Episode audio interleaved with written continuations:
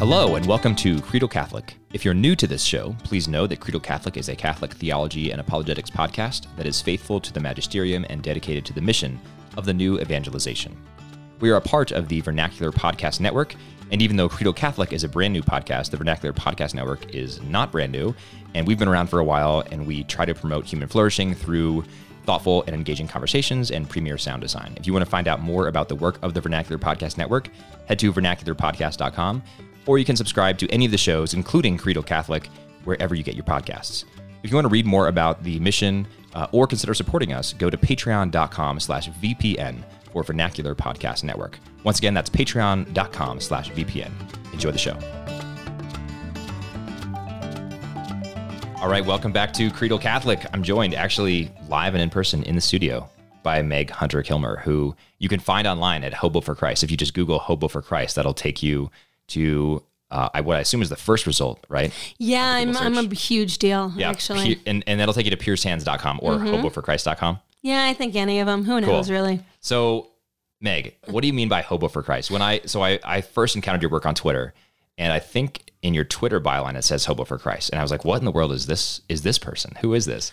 And I read about what you chose to do in your story, and I thought it was pretty fascinating. So, give me a thirty second snapshot of what you're doing now. Yeah, I was talking to a, a Protestant guy one time and I said, Yeah, so I'm a hobo missionary. And he was like, Oh, I'm sorry, I'm Protestant. I don't know what that means. I was like, No, no, it doesn't. It's not a Protestant thing. It doesn't Right. mean anything. Um, so I live out of my car. Uh, I used to be a regular person with like a house and a job and a dog. And then about seven years ago, I felt like God was calling me to follow him in a more literal way. So I quit my job, packed everything I own into the trunk of my car, and started driving. That's And awesome. For the last seven years, I've been homeless and unemployed. I've been to 50 states and 25 countries. I've driven about 225,000 miles. All on one car, or have you got a new car? I had to get a new car. Man, that first one was a hot mess, but it was good for my soul. Yeah, It wasn't so great for my wallet, but it was good for my soul. so, uh, what did you do with the dog when you became a hobo? Uh, the dog was a little bit earlier. I gotcha. The dog had passed on before that time. So this was in 2012, seven years Yeah. ago. And I mean, I guess just like practically speaking, you just couch surf when you go into different towns. You have host families from churches put you yeah, up. yeah. So I don't sleep in my car. Right. People's moms are always That's like, safe. "Oh my gosh, you sleep in your car," and I'm like, "No, I sleep in strangers' houses." And they're like, "Oh, that's better." And I'm like, "Is it? Yeah, I don't. not necessarily I don't know if it is, but nobody's tried to serial kill me yet. So Excellent. it seems to be working out. I'm glad to hear that. Yeah, I've never once had to get a hotel room. Okay, so you said you felt like God was calling you to follow Him in a more literal way. Mm-hmm. What did that? What did that feel like, or sound like, or how did you know?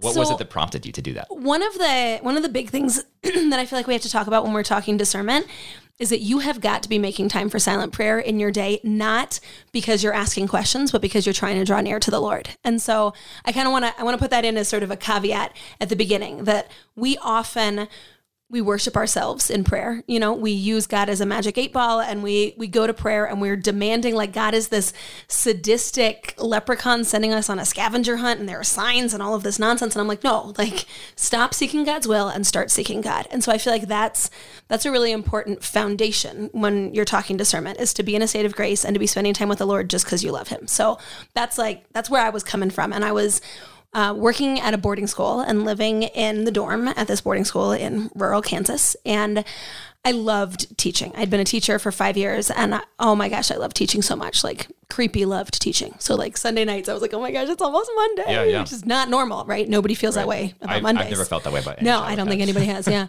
and I um, I loved teaching so much, and then all of a sudden I didn't.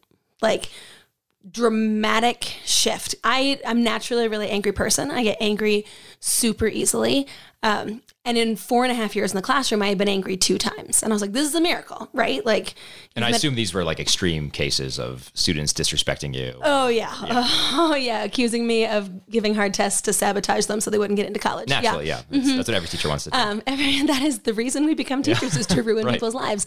So two times in four and a half years, and I was like, "This is a miracle, right? Right. I'm angrier more than that just walking from the car to the grocery store, let alone when you get inside Sure. the grocery store, right? The trouble is that I taught for five years, and that last semester, God withdrew the grace, and I. I mean, like three times a week, I would get so angry. I would have to turn around and stop talking and rest my head on the board and breathe deeply so as not to Chuck Norris some kid in the face. Yeah, wow. Like it was bad. And I'm not saying if things get hard, run, but I'm saying if things are supernaturally hard, pay attention. Right? If everything external is the same and the internal has changed, you got to listen to that. So I took it to prayer and again with discernment i think we have to remember that we are body and soul. And so the first thing i did is i looked at like the balance in my life right? And so a lot of times i think you'll go to prayer and you'll be like, oh my gosh, I'm so anxious about this. And you'll be like, oh no, I slept for three hours and had five espressos. I'm high. I'm not, this is not the Holy Spirit Right, right. speaking. Yeah, like, yeah. this is my body. And so I was like, okay, I am, I'm living in a dorm. I don't have a car. I'll buy a car. Like, I just feel trapped. That's a problem. So I got a car. That didn't fix it. And I was like, all right, Jesus. And I prayed about staying. And I was like, okay, what if it's this like, perfect imaginary scenario where I can sleep until noon and I can wear jeans and I only teach orphans because, you know, sometimes the parents are not Yeah, the sure. easiest part of being an educator. And I just, I still felt a lot of anxiety about going back to the same school the next year. And I prayed about leaving. I felt a lot of peace. So I was like, great. So I pull out my Excel spreadsheet of all the different schools that I want to teach at and their average SAT and their curriculum and how many saints went there because I'm insane, right? And I was like, I guess I should pray about not teaching, just like real quick. Like, that's not going to be a thing. The last time Right, I prayed right. about not teaching, I literally had a panic attack and almost crashed my car. So this time I prayed in a chapel, just, you know, for the common good. Yeah, just cover And, your bases. Right, exactly. And I felt this resounding peace. And I was like, Jesus, what do you want me to do with this? Like, I have a master's degree in theology. Right. That and a winning personality will get you a second interview at McDonald's. This is not a lucrative degree. And uh, I was talking to a priest friend of mine, and he was like, Well, you've been wanting to do more public speaking. Like, you're really good at that. And I was like, Yeah, Father, that's cute. You can't just quit life and be a public speaker. It doesn't just pay the bills. Exactly. Like that's don't a that that's not a thing, right? And I took it to prayer and I just felt the Lord say, Tell me why not. And I don't hear voices when I pray. Mm-hmm. Um, some people do, and that's cool. But you know, like when you're really spending serious time just seeking the heart of the Father, there's sometimes that you just know. And I couldn't come up with a reason not to be homeless and unemployed. Um, and I'm like super type A, very achievement oriented. And I was coming up on like my 10 year reunion uh, from high school where like, like a dozen of my classmates work at NASA and like the other, the rest of them are all like Silicon Valley CEOs, right? And I was like, great idea. Gonna go to my high school reunion and tell everybody I live in a car. And it honestly seemed like a good idea. And I was like, that has to be from the Lord, right? If you find yourself really drawn to something that's contrary to your natural inclinations, again, it's something that you have to pay attention to, right? I always tell people not in matters of the heart, though. Your heart is stupid. In matters of the heart, listen to your mother and your roommates. Yes, you know, definitely. like, oh my gosh, I'm not usually into guys in who are felons, but like this one, I'm like, no, no, no, no. Well, I think it makes sense though. It's, it's sort of like the the uh, you know, teaching of the church that you have to follow your conscience, but it has mm-hmm. to be a well formed conscience, right? And mm-hmm. so the same thing. If you have a deep desire that is on your heart, and you're spending a lot of time in prayer, and you're continually seeking God, then that thing that's on your heart is probably something that's from God. Right. Or if it's not, it's not your fault. Right. And this, I think, is a huge point in discernment. Vocational discernment are like discerning a move, discerning a new job, discerning having another child, all of these things. Like, God is not going to punish you for being an idiot if you are genuinely seeking him. And I always tell Right, people, right. I'm I'm like pretty sure I'm going to go to my judgment and Jesus going to be like, "Baby, you thought I wanted you to be a hobo?" That was not the plan. that is not a thing. Nobody does that. And I'm going to look at him and be like, "I mean," and he's going to say, "Oh, but honey, you tried so hard." right, right. Like I think even if I'm doing something totally idiotic, I think the Lord is so delighted in how earnestly I am trying to please and serve him. And I, I just trust that if I'm spending this time in prayer, either God is going to form my heart to desire what he desires, or he's going to stop me before I do something, or he's going to fix it afterwards. And I don't have to be like anxious and stressed that I might mess up because all he asks is that I is that I run after him. And if I'm dumb and running all wonky the wrong direction, he's like, okay, well, then I guess we're going that way. We'll do this. How do you think that people should evaluate their natural gifts in relation to their calling? And I guess a second part of that question would be what about their natural weaknesses in relation to their calling? Like, you know, I think Christ often calls us to things that are counter to our natures, or maybe not counter to our natures, but wouldn't at least wouldn't be our first instinct, right? You know, grace perfects nature. Right. But sometimes it takes a lot of perfecting to get you there. And so I think Christ often calls us out of our comfort zone to do something like live out of our car and preach the gospel to Right. people on the street. But um, that could be a really difficult thing for someone who is uh, afraid of public speaking or who, Mm-hmm. who who really values the security of having a house and a shelter to call home, those sorts of things. So how do you balance those things in relation to Yeah, I think- discerning a vocation? I think it's a really tricky thing. Um, you know, and you quoted that line from Aquinas grace builds on nature. And that's absolutely true. But I think also sometimes grace comes in like a wrecking ball and destroys nature. And I always think of Blessed Stanley Rother, you know, the Oklahoma farm boy who was martyred in Guatemala. Yeah. Um, he was he was successful in his ministry in Guatemala as a priest because he was a farm boy and he could connect with them on that. And so people are always like, "Oh my gosh, it's like just because of who he was by nature." And I and I'm like, "Yes, absolutely." But also he was so bad at Latin, he got kicked out of seminary. And yet he was able to learn this indigenous language that only 35,000 people in the world speak and preach extemporaneously in this language. So like sometimes in the same person, I think usually in the same person, God is purifying and perfecting one area and like building up something that is natural to you, and then purifying and perfecting in another area by by really doing the opposite. So Right. I am naturally very very much a homebody. I really like plans. I like control. And that is completely the opposite of the life that God has called me to. But I'm also very extroverted and I am a, a good public speaker and I do really enjoy speaking. Um, and, and there's a lot of wisdom that the Lord has given me through that. And so it's, it's a balance, right? There are parts of my life where the Lord is saying, this is a gift that I've given you and I want to amplify that. And there are parts of my life where the Lord is saying, this is your natural inclination and in order to purify it i need to pull you in the other direction and i think that the best way to figure out in terms of discernment is to look at your disinclination towards something and say okay does this disinclination come from sin does it come from selfishness or is it like really authentically just who i am you know like if you're introverted don't spend your life living in other people's houses Right. you know like it would be hell to live my life as an introvert. It would be utter hell and it wouldn't be purifying and it wouldn't be life giving. It would just be disastrous. But for me, the need to control is not. It's not a healthy thing. Mm-hmm. You know, it's a lack of trust. And so the Lord has asked me to live a way that I would never have chosen because that's teaching me to trust Him better and it's teaching me to love Him more. So I think it helps, I mean, to look at your natural gifts and also your supernatural gifts, right? Like what your particular charisms are. Right. God is going to amplify those charisms because that's something that He gives you for a reason. And then look at your other inclinations and disinclinations and ask yourself, is this something that's like, is this something that could be a part of my hagiography, right? Like if I'm a canonized saint, are people going to look at this and be like, wow, isn't it beautiful how the Lord worked in her shyness? Isn't it beautiful how the Lord worked in her desire to live in a stable setting? Or are people going to look at that and be like, wow, it's a good thing God worked against that, Yeah, right? yeah, it's a good sure. thing. You know, like you look at St. Jerome and his temper, while it gives me great hope, is something that you're like, wow, it's a good thing God spend, spent all of Jerome's life purifying that temper because otherwise that dude would have been in a lot of trouble. Right. That makes sense. Well, let's talk about charisms then. You mentioned that you're good at public speaking. That's something that God has given you, and it's something that He's called you to use as you're on the road. I was on your blog and looked at a blog post from I think it was March, and you mentioned that you'd been in Europe for a few months. Mm-hmm. And one of the things that you did there, I don't know if it was in Rome or mm-hmm. elsewhere, but you spoke to a bunch of Dominicans about preaching. And Yeah. our, many of our listeners may know, but the Dominicans are are the order of preachers. So Right. a Dominican No priest, pressure. yeah, a Dominican priest will have after his name OP for Order of Preachers. So how did that go? Giving a talk on preaching to the Order of Preachers, and Yeah. I have a very particular interest in this because I come from a Protestant background. I'm a Catholic convert, and Protestants really, really, really value good preaching, and They do. and And they do it so well. and they do it so well. well sometimes, I mean, Well, okay, yeah. I, th- I would say that the best preaching I've heard is Protestant preaching, and Mm-hmm. And Fulton Sheen. Right, for sure. I mean, there, there, yeah, there are exceptions. There are Yeah. exceptions, but I think by and large, uh, you know, the the Protestant masters will Yes. be much better at homiletics Yes. than Catholic preachers.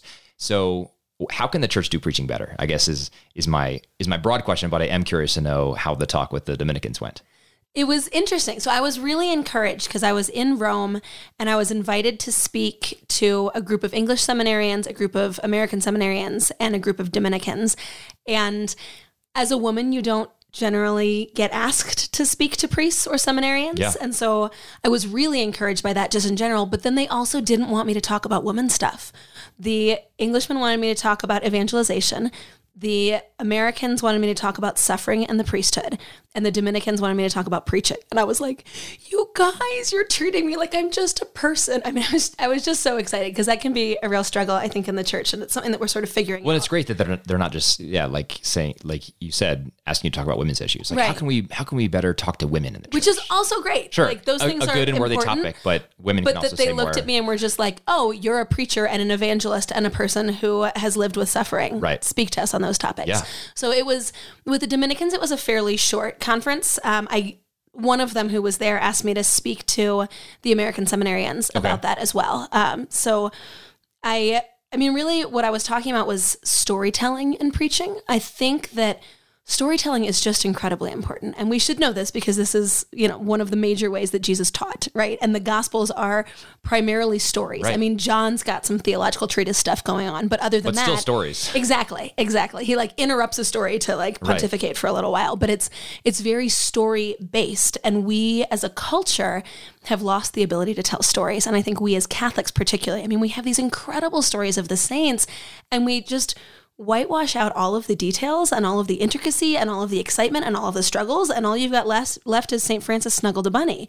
And you're like, well, also he's the most Christ-like man since Christ and the first person known with the stigmata. Maybe let's focus on that. And they're like, no, birds Right. he had birds. And I think that we do the same thing with the stories of the gospels where we just we don't delve into this like it's a story like it's an encounter with a person we're so used to these stories that we kind of you know and especially in our homiletics they're not breaking open the gospel story they're finding one thing that makes a point Right. and then they're maybe talking about that point maybe they're just talking and not making a point um, and I have heard I have heard some good Catholic preaching. It's not emphasized in our tradition, at least in um, the modern American Catholic Church. I think largely because people are going to show up whether you're a good preacher or not, because they're not there for your preaching; they're there for the Eucharist. For sure. And so there's and no desperation. And that's as it should be. I mean, frankly, right? Right, You shouldn't go to church for the homily, but while you're there, it'd be great to hear some things that help you That's help, ac- help form you. It's right? actually enlightening. Yeah. So I was talking about this idea of storytelling, and I think that we we have been telling our seminarians for years that stories are powerful in Sure. homilies, but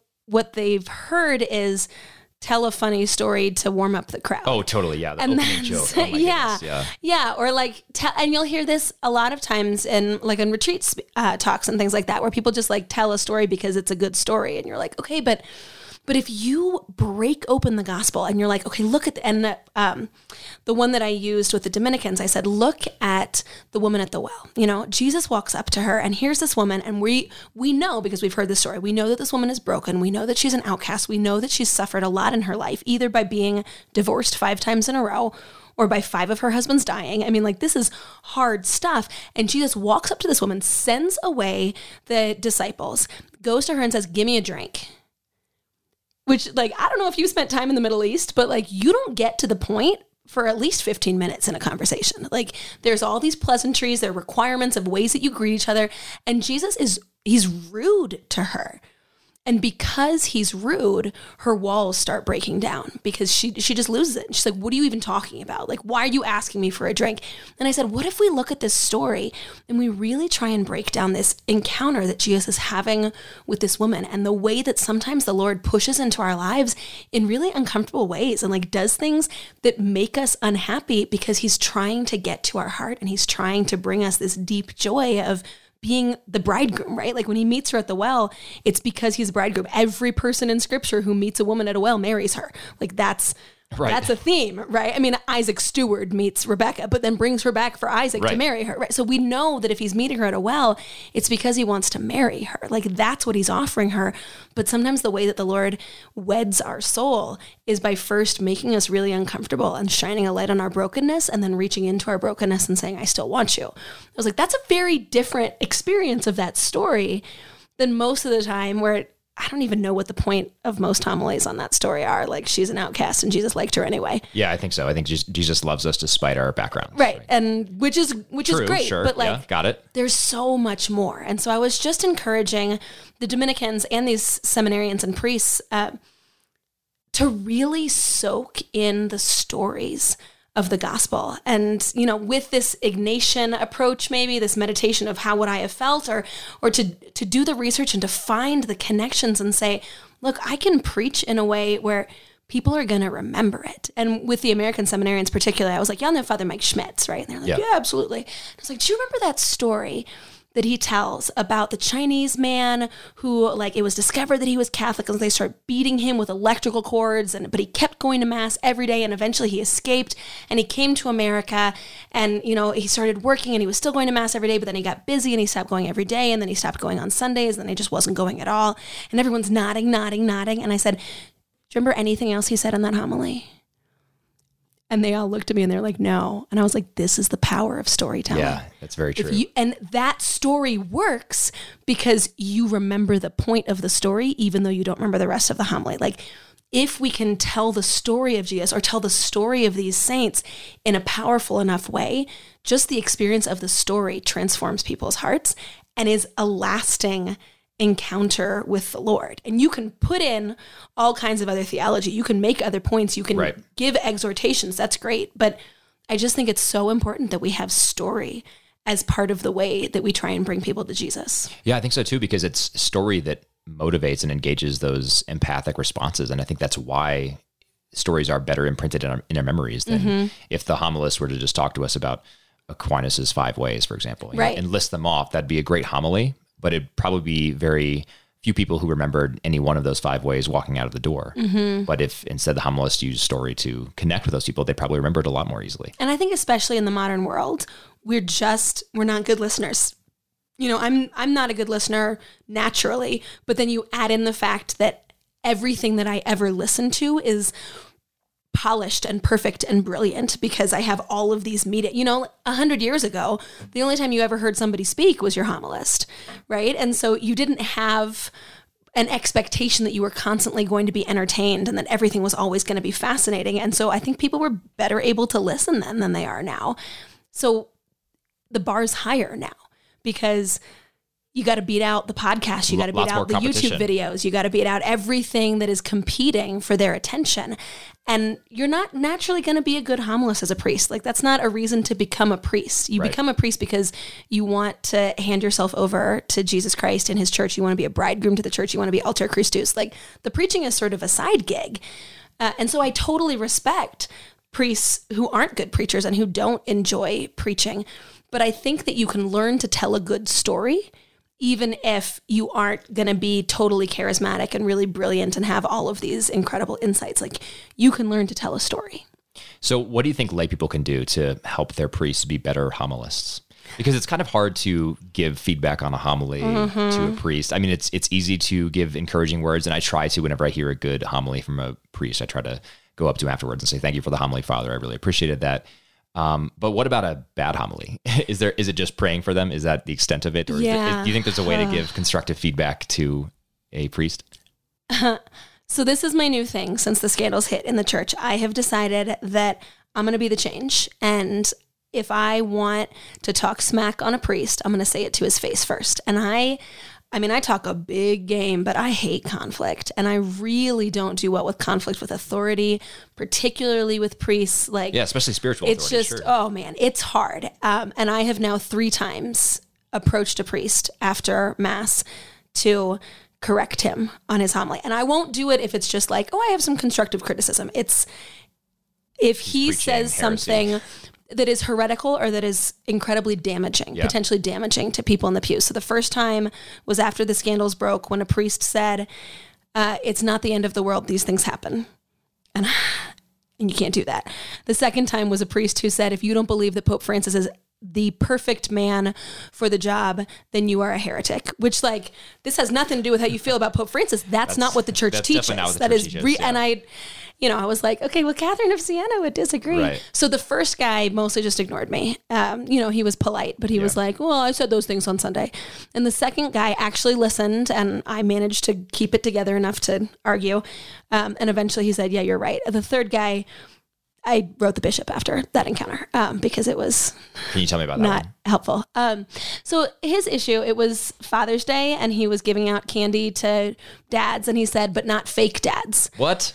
Right. What? Right. Which already, I think this is like a dangerous Wait, what is thing. a fake dad? Hold on. he just meant kids don't come up and get candy. But Okay. to be funny, he said not fake dads, just real dads. Okay. And I was like, I know he's trying to be funny.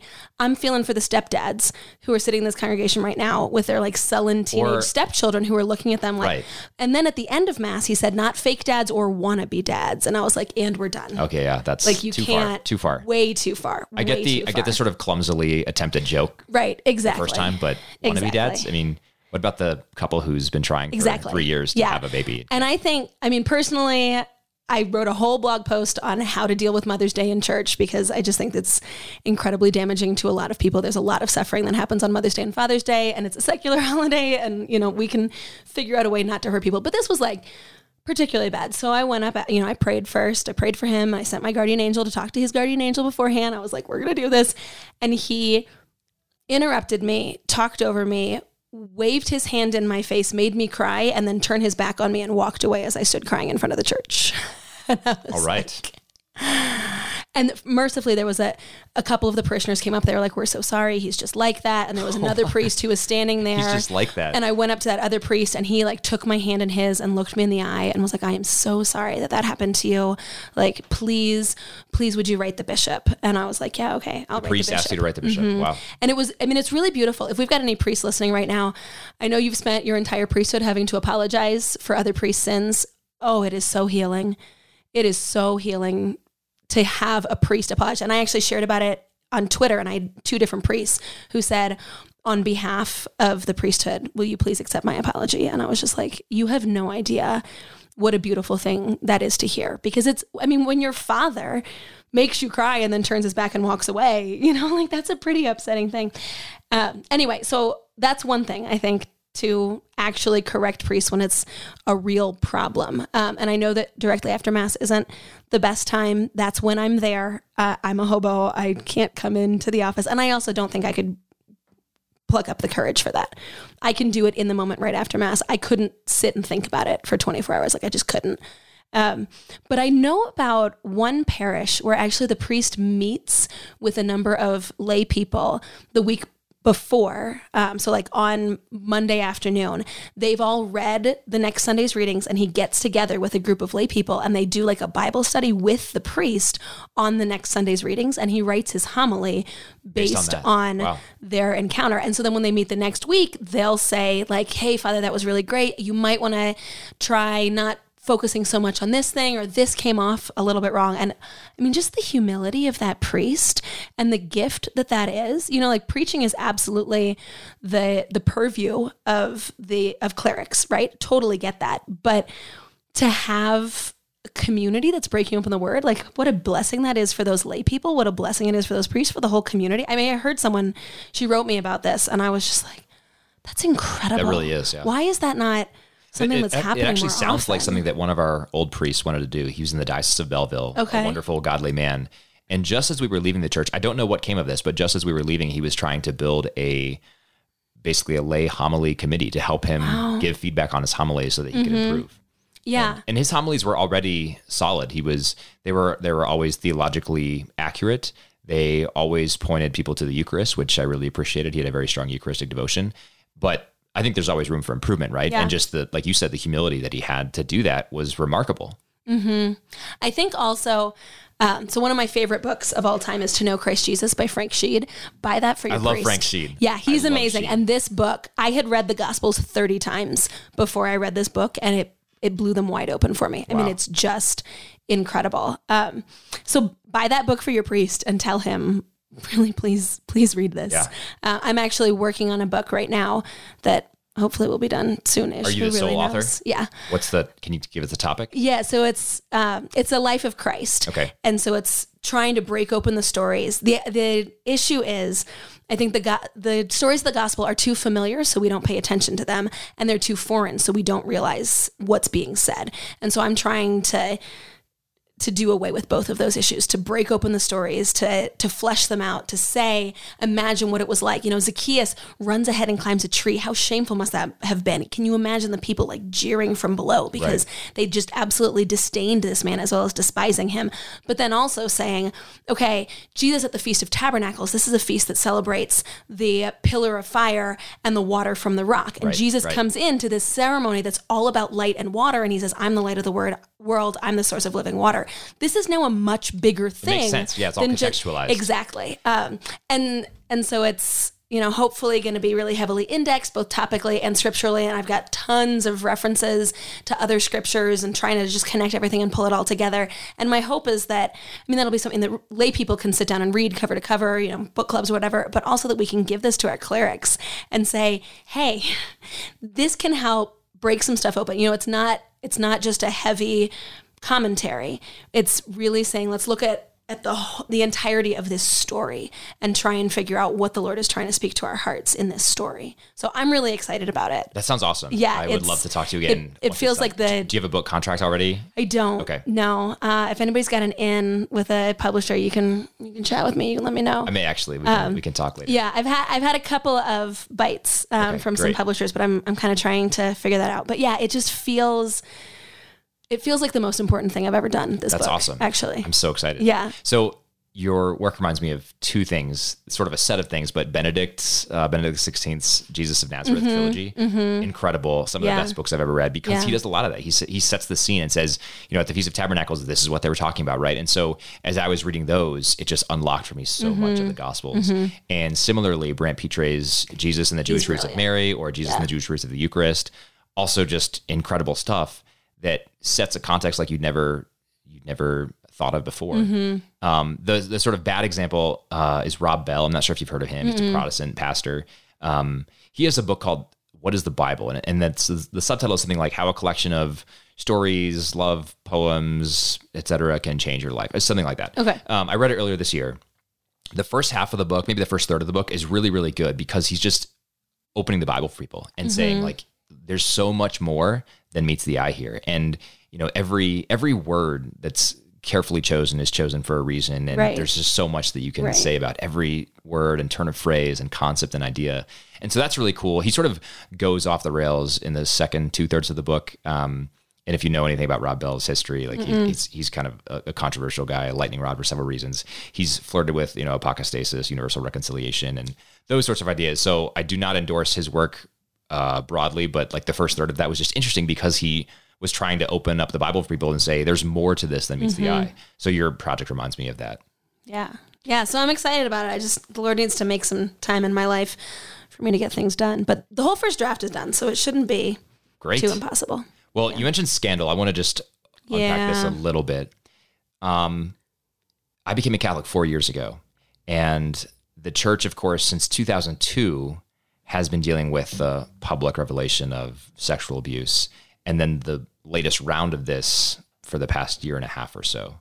Mm-hmm. Um, are you excited to be a Catholic now? Yeah, I always am. I so I think part of what makes it easier for me is that I have not been personally touched by Absolutely. clerical abuse, and I really, really, really do sympathize. Um, I, I don't want to say I understand because uh, I don't understand, but I have such compassion um, for people who, because they themselves have been hurt because people they love are survivors who just can't anymore. I I get that, and I I can't point fingers. I think after all of this broke last summer, a lot of people wanted to say, well, if if you can't be Catholic after this, then you were never that Catholic in the first place. And I just want to throat punch them all because like you don't you don't get to judge somebody else's PTSD. Like that's not that's not cool ever. And you know, people can be deeply in love with Jesus and also so horrifically wounded that they can't draw near to him in the church anymore. And I understand that. Um, I also was just never under the illusion that priests are particularly holy. Right. I think I think that's a really important point that cannot get lost in this. Yeah. Is we can't elevate priests to be more than what they are. Yeah. And I think I've been thinking about this recently. Um, I think the reason for Catholics that this is so heartbreaking isn't necessarily that we thought that priests should be holy, but that there are fathers. And it doesn't matter what you expected from your father. If this is what you get, it's going to break you Absolutely. in some capacity. And that's an incredible gift of the priesthood. Just knowing as a priest that when you love somebody, it utterly transforms their experience of God the Father's love. But it's also a great hazard knowing that if you're short with somebody, if you're cruel to somebody, if you're just having a bad day and you're rude to somebody, that can be really, really damaging. I think for me, I was just always aware that there is evil and that people do terrible things. It the the most recent round has been much harder, I think, because we began to see how broad the cover up was. 2002, yes, there was cover up, but you could say, okay, but they didn't know. You know, they were told by psychologists that pedophilia is like alcoholism and it can be cured with therapy, which also alcoholism can be cured with therapy. But, and I you think know, the, the problem was more geographically circumscribed as Yes, well. Yes, yes, it didn't feel as universal. I think this last round, we were like, okay, hang on. We had come to terms with the fact that some people are sickos. But you're telling me there are some people who aren't sickos who just let sickos get away with horrific things because it would be awkward to deal with it. Or just a yeah bureaucratic mess or a PR nightmare. like or- we have we've been sacrificing children on the altar of comfort which i mean if we're going to stand up as a pro-life church and take a stand against abortion how on earth do you to keep your fancy house and not make things uncomfortable in the chancery allow children to be sexually assaulted? And i think that's what people have been so frustrated by is it just has begun to seem like we just don't have good bishops you know that all of our bishops are just politicians. And i and it's not true. It's not true. But i our system doesn't select for holiness Right. when it comes to bishops yeah, I- don't think it's true that all bishops are bad. Or No. that we don't have good bishops. No. I do think it's true that not all bishops are good, right? For sure. And that we have some bishops who are politicians. and who- that that being a bishop is is generally a good indicator. I, maybe I don't want to say that. It is difficult to become a bishop if you are spending a lot of time in silent prayer, a lot of time in hospital ministry, and a lot of time with the homeless. yes, because you're not fundraising, you're not schmoozing, you're not, which doesn't mean, I mean, you look at someone like like Bishop Barron, like he's a good man who loves Jesus Christ and is serving the gospel, Full right? machine. Like exactly, there are definitely good bishops out there, but I think that it is harder to become a bishop if you're trying to be a saint than if you're trying to be a politician. I think that absolutely makes sense. You know, and I think Frank Sheed on this point is really good. I read uh, a book uh, by Frank Sheed called Map of Life earlier this year. Mm-hmm. Really short, easy read, but he talks about the magisterium and he talks about the infallibility of the magisterium on faith and morals.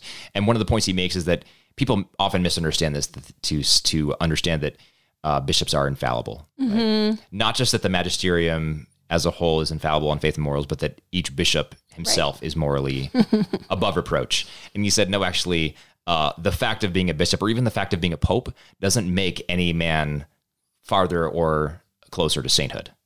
Right. It, it just means that that person's protected from error when they're exercising their office in a very specific capacity. I mean, the fathers are pretty clear that it's very dangerous to be Yeah. a bishop. It is, I mean, you accept the mitre at great spiritual peril because the devil's going to be out to get you at that point, even more than when you were a priest, even more than when you were just a baptized layperson. And then you combine that with the amount of money that can get involved in this country. You know, in other countries, it's different. Um, and again, I don't in any way want to indicate that if somebody is a bishop, we should assume that person is not a good person, but that it it makes sense when you see these bishops and the choices that they've made. It it makes sense when you say, okay, maybe the way that we need to choose our bishops should be a little bit different.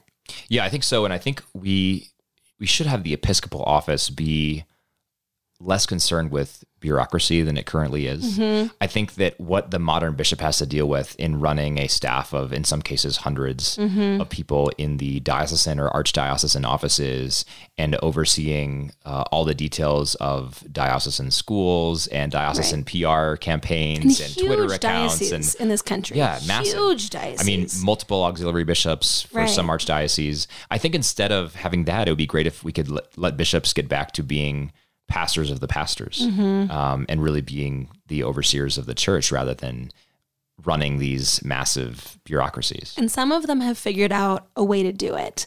And honestly, you can be a very holy man and be a bad bishop. You know, like Oh, it's, for sure. It's a totally possible thing. And yeah, I, I just I come at every priest and bishop, really every person that I meet, with the assumption this person is probably incredibly holy.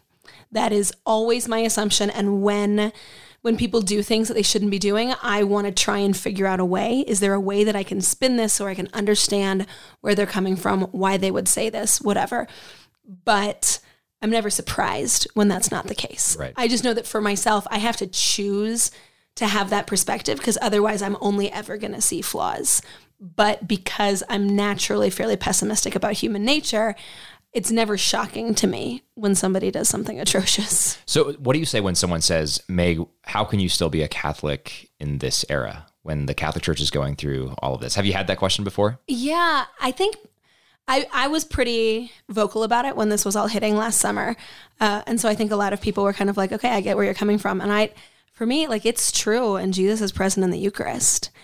And I will fight, but I'm going to fight from within because I can't leave Jesus. I thought it was really providential that a week and a half after the Pennsylvania grand jury report, we had the passage from John 6 where Peter says, Lord, to whom shall we go? You have the words of eternal life. And I think that's been the cry of a lot of Catholics in the last year. Like, this is awful and it's miserable and it doesn't make any sense, but it's the only place with the Eucharist. So I'm staying. Right. I think that's spot on. I, I've had the same question, and especially as a convert, I think uh, as someone who recently, relatively recently entered the church, the question is A, why did you do it? And B, why did you stay? Or why are you staying? And for me, the question always has a few parts of the answer. The first part is what you said, that it's true, right? So I'm not in the church because I hear good preaching. We already talked about how the preaching is often very bad. I'm not in the church because I like good music. We haven't even talked about music at Catholic masses, but that's a whole other thing. Uh, I'm in the church because it's true, or because I believe it is true. Um, And sometimes the preaching is great and sometimes the music is great. sure, yeah, I often get very like down on Catholics and people are like, hey now. And I'm like, okay, sorry. But like there are certainly amazing experiences in this country. But generally speaking, in American Catholicism, if you're looking for preaching and music, you're not going to find the best in town at the Catholic Church. Exactly, Generally yeah. speaking. Yeah. Uh, thank you for Yeah. clarifying that. I, I also don't want to be accused of ripping on Catholicism too much. Right. So yeah, the, the the thing is, it's true, right? And so I'm here because it's true. Well, then I think the rebuttal could be, if it's true, why are people acting this way, right? If it's Mm-hmm. true, why are the clerics doing it? And I think that's a valid point to consider. But for me, one of the things I see is in the Gospels when Jesus is talking and saying, Woe to you who causes one of these little ones to stumble. I think a lot of us look at that passage and think, okay, this is good. Like, don't hurt children, right? Well, when I studied that passage over the past year, I realized that Jesus isn't talking to a big crowd of people. He's talking to the apostles. Mm. He's talking to the first bishops, right? Mm. And he's saying, "Woe to you if you cause one of these children these children to stumble." And I think when I realized that, I was like, "This is not a problem that was unforeseen mm-hmm. by Christ." And like we've we've been discussing in this conversation, our clerics are not necessarily more holy people than us, and they're still prone to all the vicissitudes and all the psychological pathologies that mm-hmm. anyone else is victim to. But Christ still is present in his church. Mm-hmm. And that's that's why I became Catholic and that's why I'm still Catholic. Well, and I think that passage also helps me to understand some of these bishops because when we hear scandal, what we assume is like, oh, pearl clutching, like I'm scandalized. Right. But what scandal actually means is people being drawn away from Christ. Exactly. And I think when they're trying to avoid scandal by sweeping things under the rug, they weren't trying necessarily to keep people from being shocked. They were trying to keep people from turning from Christ and the church. They said if people find out that this priest has done this, souls will be lost. Right. And they didn't realize that it was a greater peril for priests to be allowed to continue doing these things because not only because of how it hurt those children, but because of how it damaged souls of people who then would turn from the church because they had been hurt or people who would find out about it years later. Again, we can deal with the sin. It's the cover up that really messes with people. All right. Well, I think we're almost out of time, Meg. But before we before we go, I want to ask you, what are the books that you think every Catholic today should read? And I told you I was going to ask you this question the first draft of this question was what book should every Catholic read? And then you said that you had six. So, I do. So I want to hear all six. All right, perfect. So the my very favorite book of all time, which is an enormous statement because I live in a car and have That is 150 a really books, big statement. So that's wow. like I I don't think I could narrow it down to one. I finally have, and I I'm content. This is my choice. The Bible. well, that doesn't count. Bible and Catechism don't count. Practice of the Love of Jesus Christ by Saint Alphonsus Liguori. okay. It's 99 cents on Kindle. You want the copy with the red cover with the crucifix. That's the um, translation I can vouch for. If you took out every word that St. Alphonsus himself wrote, it would still be my favorite book because he is so brilliant at quoting other saints that it's, I mean, it's just life changing. It's Wow. utterly brilliant. It's Is this 99 a, a big cents. book or is this a pretty digestible read? Um, it's you know I have it on Kindle, so I don't know how thick it is. Um, but it's something you don't have to read the whole book. You know, you read one paragraph and you can meditate on that for a month. So it's it's kind of something. It's a great book to pick up for Lent or a book to say I'm going to read just like one section every day. You know, which one more time, what's the name of it? minutes. The Practice of the Love of Jesus Christ. Okay. by Alphonsus Liguori. I'm gonna I'm gonna look all these up and include show notes. Uh, links in the show notes. Uh, number two is On Being Catholic by Thomas Howard. Thomas Howard is a convert from uh, evangelical Christianity. He's um, Elisabeth Elliot's brother. If you were involved in evangelical women's stuff in the 90s, Elisabeth Elliot was like the stuff. I, I, I remember remember reading Mark of a Man. yeah. Elisabeth Elliot. Yeah, she's great. And I Um, read um, Thomas Howard, uh, "Lead Kindly Light." Oh, okay. I haven't, That was I a haven't read that was a pretty big influence on my Yeah. decision to become Catholic. So a lot of what he does is apologetics. This book is just a love letter to the church. It's beautiful. It's poetic. It has the best thing I've ever read on the Mass. His chapter on the Mass is the best thing I've ever read on the Mass. Uh, I always caution people you want to read it with a dictionary. So that's one that I would say you might want to get on Kindle because he just has this remarkable vocabulary. He's an English professor by background. Yes, so, exactly. yeah. Exactly. So, On Being Catholic by Thomas Howard. Number three is To Know Christ Jesus by Frank Sheed, which is the one that I brought up before. Just a brilliant exposition of the life of Christ. Number four is Brant Pitre's Jesus and the Jewish Roots of the Eucharist. Love it. Yeah. Yeah, I had been preaching on the Eucharist for like 20 years and I read that book and I was like, oh shoot, how is there still stuff I don't know? Have you read his Jesus and the Jewish Roots of Mary? yet? Yes, So yes. good. I also. liked I liked that one a lot. I felt like that was a little bit less. Um, I was less blindsided by the revelations in those yeah. because I've I've struggled enough with Mary that I've read a lot more. I think to try and understand. Um, and then numbers five and six are um, Modern Saints by Ann Ball, volumes one and two. So I was not into the saints for really my whole life. And I was kind of okay that they existed. And then I read those two books and I was like, oh shoot, like this is the storytelling. Like this, these people are amazing. And you can see how what holiness can look like in your life. You can see the diversity of this canon of saints that we have. She just tells the story really well. And it has utterly transformed my relationship with the saints and i'm now like that's probably the thing that i'm best known for is you know being the saint ninja and knowing like a million random saints and it's because i read her books Does saint saintninja.com also redirect? to, uh, saintninja.com does not but the hashtag saint ninja on social media All right, will excellent. send you to all of my various different saint pairings with people Yeah, you know, Sally and I, since becoming Catholic, have really built up a devotion to various saints, Mm-hmm. and it's one of my favorite things about being Catholic because you know I think one of the one of the wonderful things about Christianity and Catholicism specifically is that it's such an incarnational faith, and so like when we say that we believe this is Jesus' body and this is Jesus' blood, we really mean it. It's not just a symbol, right? It's actual substance. And when we look at the lives of the saints, what we see is the grace of Christ permeating and penetrating our world here. You know, I just read mm-hmm. this sci-fi novel that called The Real World Terra Firma, right? So it's it's like supernatural grace penetrating terra firma and mm. transforming it. And it's so cool to be able to access that in the lives of the saints. yeah It's super exciting. So love that. I'll add it. So is that five and six? Yes. The volumes one and two? Okay. Well, on this note of the saints, then on, a- on a final note to close on, as the Saint Ninja, who's your favorite saint right now, or one of your favorite saints? What what saint is preoccupying your thoughts and devotion these days? I like uh, I like the phrase "favorite saint" right now because it is a thing that changes all the time. Um, but it's a different question. The one who's preoccupying my devotion. Uh, I'll, I'll tell you the guy who's been my best saint friend. Okay. I actually learned about him in Colorado Springs two Nice. years ago for All no right. reason at all. I just found him on the internet, but I happened to be Okay. in Colorado Springs. Blessed Peter Kibe. We just had his feast day How do you on July that? Peter Kibe. K I B E is his last name. Um, or I guess, yeah. Petrus Kasui Kibe is his Okay. Japanese name.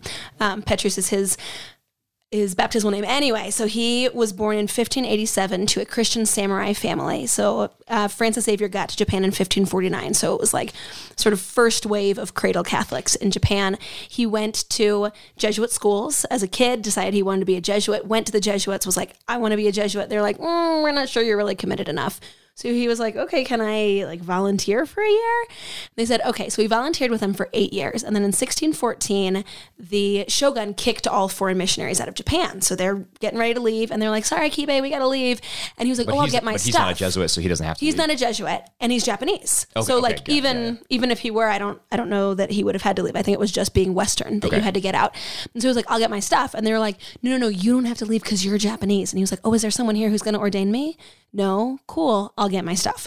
So he sails with them to Portuguese Macau, uh, which is right by Hong Kong in Right. China, and he goes to seminary there, and they're like, Yeah, we don't ordain Japanese people, which like probably is racist, but also it was a really complicated time and the gospel was new in Japan and they had just shut the doors to the West. And so, you know, maybe it wasn't racist, but probably it was. Probably racist. And then, so he's like, okay, so he sails to Goa, to Southwest India, where St. Francis Xavier had founded a seminary for the purpose of for, forming native clergy. And Southwest India is where the St. Thomas Christians are. Right, Yeah. exactly. Where like the Portuguese got there in the 15th century and they're like, we want to tell you about Jesus. And They're they're like, like, "No, oh, do you want to come to our church? like, Father's busy right now, but he'll be back in just a minute. He can hear your confession. Right, And right. like, oh, wait, what?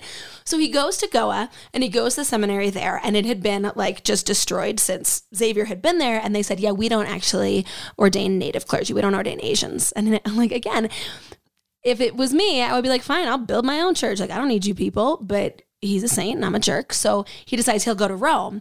I guess he was sick of boats because he walked Wait, walked from from India. India to Rome. Yeah, well, he he didn't make it all the way to Rome. He was like, while I'm on this side of the planet, I might as well go to the Holy Land. So he walks 3,700 miles from India to Jerusalem, becomes the first ever Japanese person to enter Jerusalem. Then he makes his way the rest of the way to Italy, and he gets to Rome, and he's like, "Will you ordain me?" And they were like, "Dude, we literally have no idea who you are." He was like, "Oh my gosh, ask me anything." So they quiz him. Six months later, they ordain him a deacon. A week after that, Presumably, they ask him theological questions. Right, right, exactly, yeah. and not just make sure like he was trained. yeah. mathematical or whatever. Uh, a week after that, he's ordained a priest. Right, so like deacon to priest in one week. Wow. And then they're like, "Great, now you're a priest and you can just like rest and live in community." And he was like, "Oh no, I'm going back to Japan." And they're like, "Yeah, they're uh, they're killing Christians in Right. Japan." And he was like, "Yeah." And they said, no, they're wrapping them in straw mats and setting them on fire. They're hanging them on crosses at the edge of the ocean, letting the tide kill them. They're hanging them upside down, sealed in pits of human waste and human remains. They are killing Christians in Japan. And he said, send me back. They're like, all right, man. So he sails to Goa. It takes him 14 months to get to Goa. Took me 14 months to get to Goa. I'd be like, I live here now. I like Curry. This is great. Uh, but he keeps You going. You could almost walk back faster than Right, exactly. He sails to Portuguese Macau, asked for a ship to Japan, and they said, No, we don't send Christians to Japan. He said, I know, they'll set me on fire, whatever. They're like, No, we don't send Christians to Japan because if we send Christians to Japan, they send warships back. So he spends two years trying to get a boat. He can't do it. He sails to Thailand. Two years trying to get a boat. Can't do it. Sails to How old is he at this point? He's got to be like middle aged. Um, so he he leaves Siam in 1628, and he was born in 1587. So he's 41. Okay. Um, he finally he goes to the Philippines. He's like, "All right, Philippines, like y'all know how to Catholic. Let's do this." They're like, "We won't. We don't send Christian Japan." So he just gets a hammer and some nails, and he builds himself a No. ship to sail across a Oh my thousand goodness. miles of Pacific Ocean. They inspect the ship. It's been eaten by termites. He was like, "Freaking stick your fingers in the holes. Like we are not playing this game. We are getting on this boat." So they get on the boat. They're within sight of Japan, and they're hit by a typhoon and shipwrecked. And he comes to on this island off the coast of Japan. He was like, Are we in Japan? And they're like, No, you're in Kyushu. And he said, Oh, thank God. And they were like, Oh, you might have a concussion. Bro, this is not Japan. And he was like, No, this is the island that Francis Xavier sailed to Japan from. Wow. Can I borrow a fishing boat? It took him eight years to get from Europe to Japan. It took him 24 years from when he first asked to be a Jesuit priest in Japan until he finally made it back ordained to Japan, all the while knowing he was on his way to torture and certain death. And for nine years, he lived like an animal, sleeping in caves, moving only under cover of darkness. But people came because they knew that the Mass made them Catholic because they were desperate for confession. And eventually he was betrayed and he was captured by the Japanese. And I don't know, have you seen Silence? No, but I'm um, familiar with it. Yeah. Fantastic. The book is incredible. The movie by Scorsese is also excellent. Liam Neeson's character is a real historical personage. So he walks in, a Portuguese priest who had denied Jesus and started working for the Japanese. right. And he starts, you know, trying to talk Kibe out of Christianity. And Kibe's just like, let me hear your confession and then come and die with me. oh my goodness. And That gives me chills. and right, and Ferreira's like, yeah, I can't do that. So they send in Inoue, the master torturer of all of Japan, who had killed thousands of Christians and broken thousands more. He was so good at what he did. There were two other priests who were captured with Kibe, and they both gave in on day one. Kibe on day 10 was still hanging upside down singing praise to God. Nobody else was denying Jesus because of the witness of this priest. So they said, This is a man who will never say, I give up. They cut him down, built a fire on his stomach, and pulled out his insides. The most determined man on the face of the planet. That's incredible. Right? Thank you for sharing that story. Right? Don't you want this to be a movie? Like, yeah. Okay. So That's he's amazing. He's so great. He's he was just beatified a couple of years ago. Peter Kibe. K Blessed Peter. Kibe. Okay. Yeah. Hopefully on his way to full canonization. Oh yeah. Oh, he's the headliner. So it's Blessed Peter Kibe and 187 companions. So yeah, they're, So was he was he betrayed soon. with 170? No, so that's just the next wave of Okay. Japanese martyrs Okay, who gotcha. are coming up. So the first was Paul Miki and 26 Right. companions, Yep, I think. yep. And so this is Kibe and 187 companions, but it was it's sort of throughout this age of persecution Got of it. the 17th century. That is absolutely incredible. Yeah, he's amazing. Blessed Peter Kibe, pray for us. Amen. That's great. Well, Meg, thank you so much for joining us on Creedal Catholic. I'm, I was really excited to talk to you, and I'm glad we could make this happen. For our listeners, if you want to check out Meg's work, just search Hobo for Christ or go to hoboforchrist.com or piercedhands.com. That'll take you to her landing page where you can see her blog. You can also go to uh, her Instagram, M Hunter Kilmer, or Twitter at Meg Hunter Kilmer, K I L M E R. Meg, thanks so Facebook too, if you're old. Yeah. What's the Facebook? Do you know the? Uh, search for Meg Hunter Kilmer, speaker. Um, right. And you can follow me on there. All kinds of stuff going on there. Sounds good. Thanks so much, Meg. Thank you.